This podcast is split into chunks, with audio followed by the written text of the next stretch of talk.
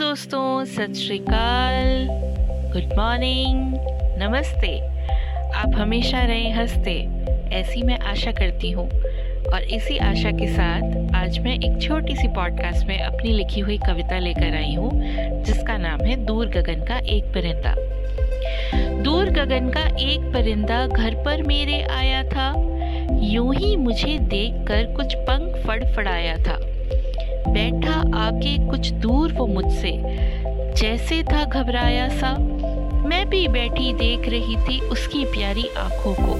सुन रही थी, चीची करती उसकी मीठी आवाजों को। फिर अचानक पूछ बैठी, बोल परिंदे, तेरा क्या नाम रे? यूँ ही आया मेरे अंगना या तुझे था कुछ काम रे? परिंदा भोली भोली आँखों से ये टुकुर टुकुर देखता रहा। ये क्या पूछ रही है? बस यही सोचता रहा। मुझे लगा जैसे मेरे सवालों से हो गया परेशान वो। सोच रहा हो, क्या जवाब दूँ मैं इस नादान को? बनकर आया था मेहमान वो। फिर उसने मीठा सा गीत गाया। पीहू पीहू करके उसने अपना नाम बताया। फिर उड़कर बैठा वो ऊपर उस रोशनदान पे। जैसे उसने उम्मीद की रोशनी बताना चाहा, उसका काम रे। फिर अंदर से दिल से मुझे कुछ आई आवाज़ रे।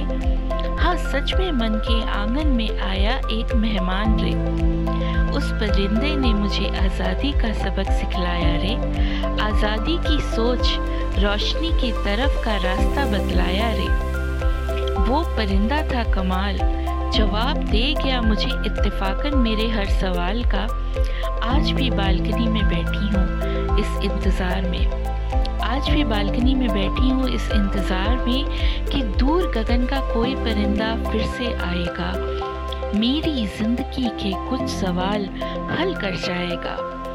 आज़ादी के मत वालों की जी बात निराली होती है। मत पूछो इन परिंदों की ज़ात निराली होती है।